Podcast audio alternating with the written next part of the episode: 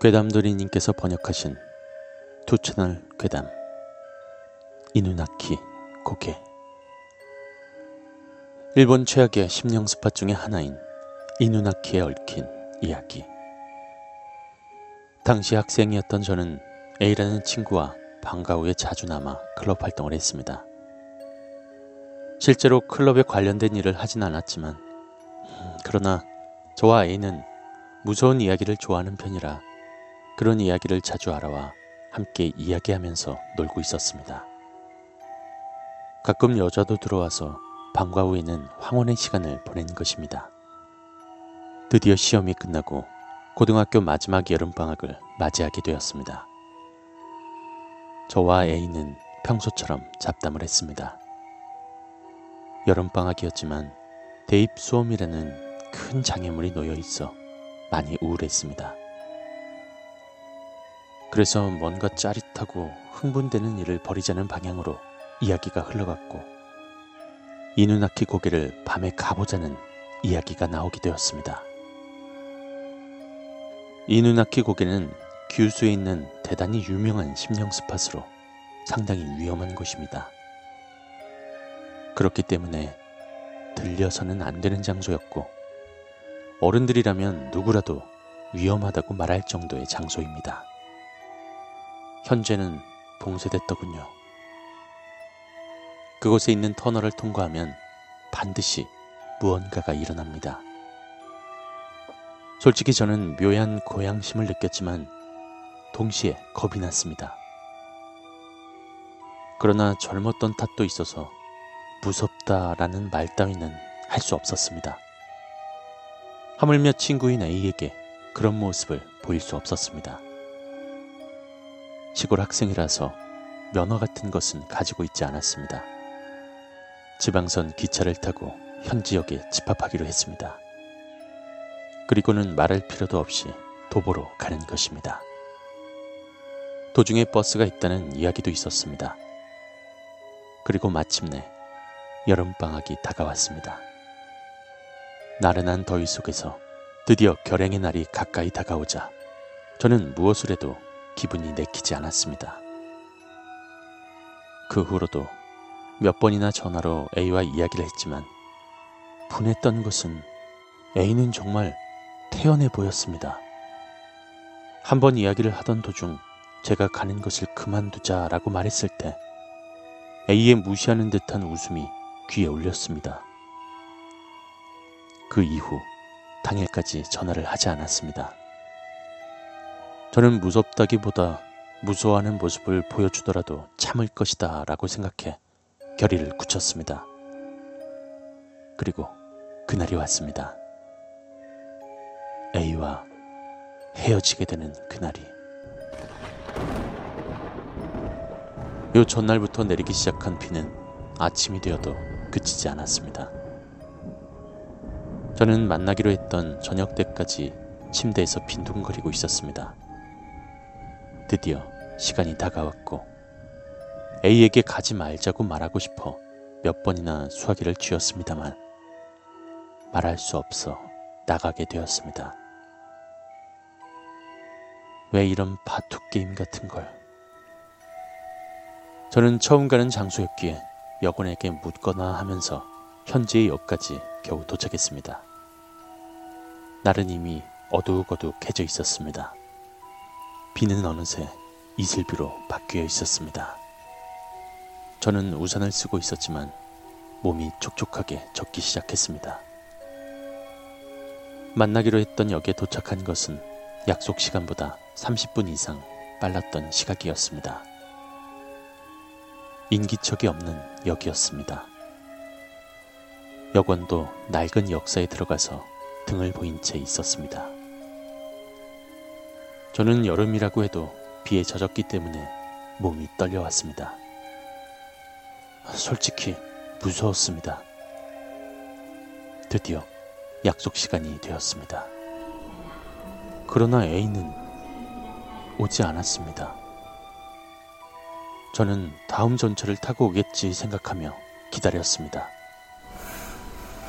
그러나 역시 A는 오지 않았습니다. 이 자식. 솔직히 저는 기뻤습니다. 집으로 돌아갈 수 있다고 생각했습니다. 그러나 제쳐두었던 분노는 어린 마음에 강하게 이글거렸습니다.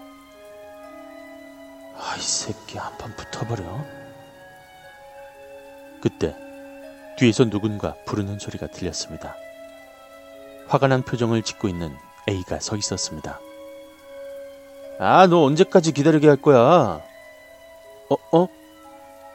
여, 여기서 만나기로 했잖아. 아, 새끼. 나는 계속 고개 기슭에 있었다고, 어? 계속 거기에서? A는 상당히 흥분해 있었습니다. 그리곤 저를 잡아 끌듯이 하고선 빨리 가자며 앞서 걷기 시작했습니다. 저는 당황하며 따라갔습니다. A는 벌써 한 번 갔다 왔기 때문에 저를 안내해 주었습니다. 하지만 A도 정말로 무서웠던 모양인지 조용했습니다. 얼굴도 새파래 보였고, 우리는 서서히 고통스러운 느낌이 들기 시작했습니다. 그러다 어느 순간 갑자기 자갈길이 나왔습니다. 저는 어둑어둑한 가운데 A에게 필사적으로 달라붙었습니다. 그러다 앞을 바라보니 그 앞에 철책이 있었습니다.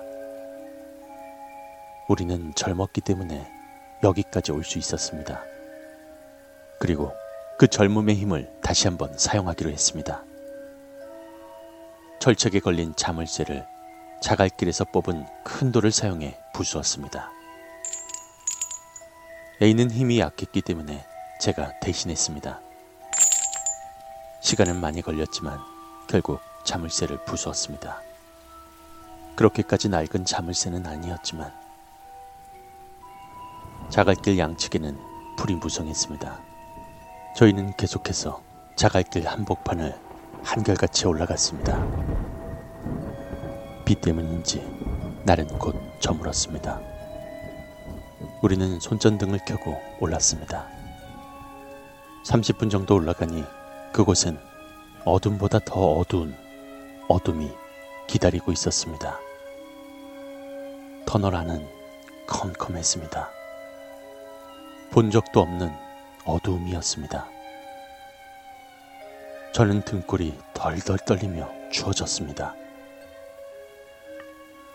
이것인가? A도 떨리는 목소리로 말했습니다. 아까 여기에서 기다리고 있었을 땐 아직 여긴 이렇게 어둡진 않았지만 우리는 몸을 서로 맞대며 안을 엿보았습니다. 마치 지옥과 연결된 것 같았습니다. 낮이라면 저쪽 편의 출구가 밝아서 보였을 것이지만 어쨌든 밤이었기 때문에 정말로 영원히 계속될 것 같은 터널이었습니다.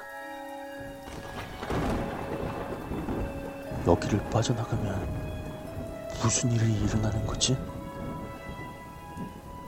A는 더욱 과묵해진 채 어느 사이에 저희 옷을 꽉 쥐고 있어 옷이 늘어났습니다. 너 저기 들어갈 수 있어? A는 떨리는 목소리로 나에게 말했습니다. 바보야, 누르지 마. 비 때문에 벌레의 목소리도 묻혀버린 산속의 밤이었습니다. 우리의 손전등만이 밝게 켜져 있었습니다. 그러나 그 밝은 빛도 어둠에 녹아들고 있었습니다. 저는 더 이상 참을 수가 없었습니다. 무서웠습니다. 솔직한 게 나을 것 같았습니다. 저는 A에게 말했습니다. 아, 난 미안한데 나 더 이상은 무리야. 이제 돌아가자. 하지만 손을 놓지 않았습니다. 야, 여기까지 와서 돌아갈 수 있을 것 같아? 저는 A에게 밀리면서 조금씩 앞으로 갔습니다. 더 이상 무리야. 아, 나, 나, 나 안 되겠어. 네가 오지 않아서 계속 여기서 기다린 나한텐 미안하지도 않아? 야, 뭐 굳이 그렇게까지 말할 필요는 없잖아. 어, 어쨌든 난 돌아간다. 안 돼! A는 저의 옷이 찢어질 정도로 잡아당기며 터널 입구로 데리고 갔습니다. 저는 필사적으로 참고 견디었습니다. 아, 그만해! 괜찮으니까 빨리 와! 빨리! A는 저를 마구잡이식으로 터널 안쪽으로 밀어 넣었습니다. 저는 정말로 옷이 찢어져서 A를 휘두르는 기분으로 잡아당겼습니다. 제가 A보다도 힘이 더 강했기 때문입니다. 그러나 A가 어디서 그런 힘이 생긴 건지 강하게 버티는 바람에 저는 몸을 풀 수가 없었습니다. 괜찮아. 안 무서우니까 같이 가자. 그때 저는 뭔가 이상한 것을 알아차렸습니다. 너 여기서 계속 기다리고 있었던 거야? 여기 오는 도중에 철책에 자물쇠가 걸려 있지 않았던가? 우리가 만나기로 했던 약속 장소에 내가 온 것은 30분도 더 전이었는데? 넌 언제부터 여기서 쭉 기다리고 있었던 거야? 그때 저는 저를 터널 안쪽으로 끌고 가고 있는 것이 A뿐만이 아니라는 것을 알아차렸습니다. 뒤에서, 옆에서 수많은 손들이 저를 터널로 잡아당기고 있었습니다. 목에서 비명조차 나오지 않았던 저에게 A가 뒤돌아보며 말했습니다. 빨리 죽자.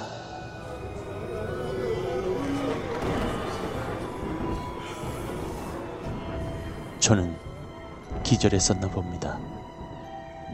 다행히도 그 고장 사람들이 산나무를 캐러 왔을 때 저를 발견했습니다. 저는 지독한 열 때문에 수위를 몸져 눕게 되었습니다. 병원에 있을 때 A가 저를 찾아왔습니다. 그리고 그날 A는 무서워서 약속을 지키지 않고 집에 있었다는 사실을 알게 되었습니다. 그날 이후로 A와는 더 이상 말하는 일은 없었습니다.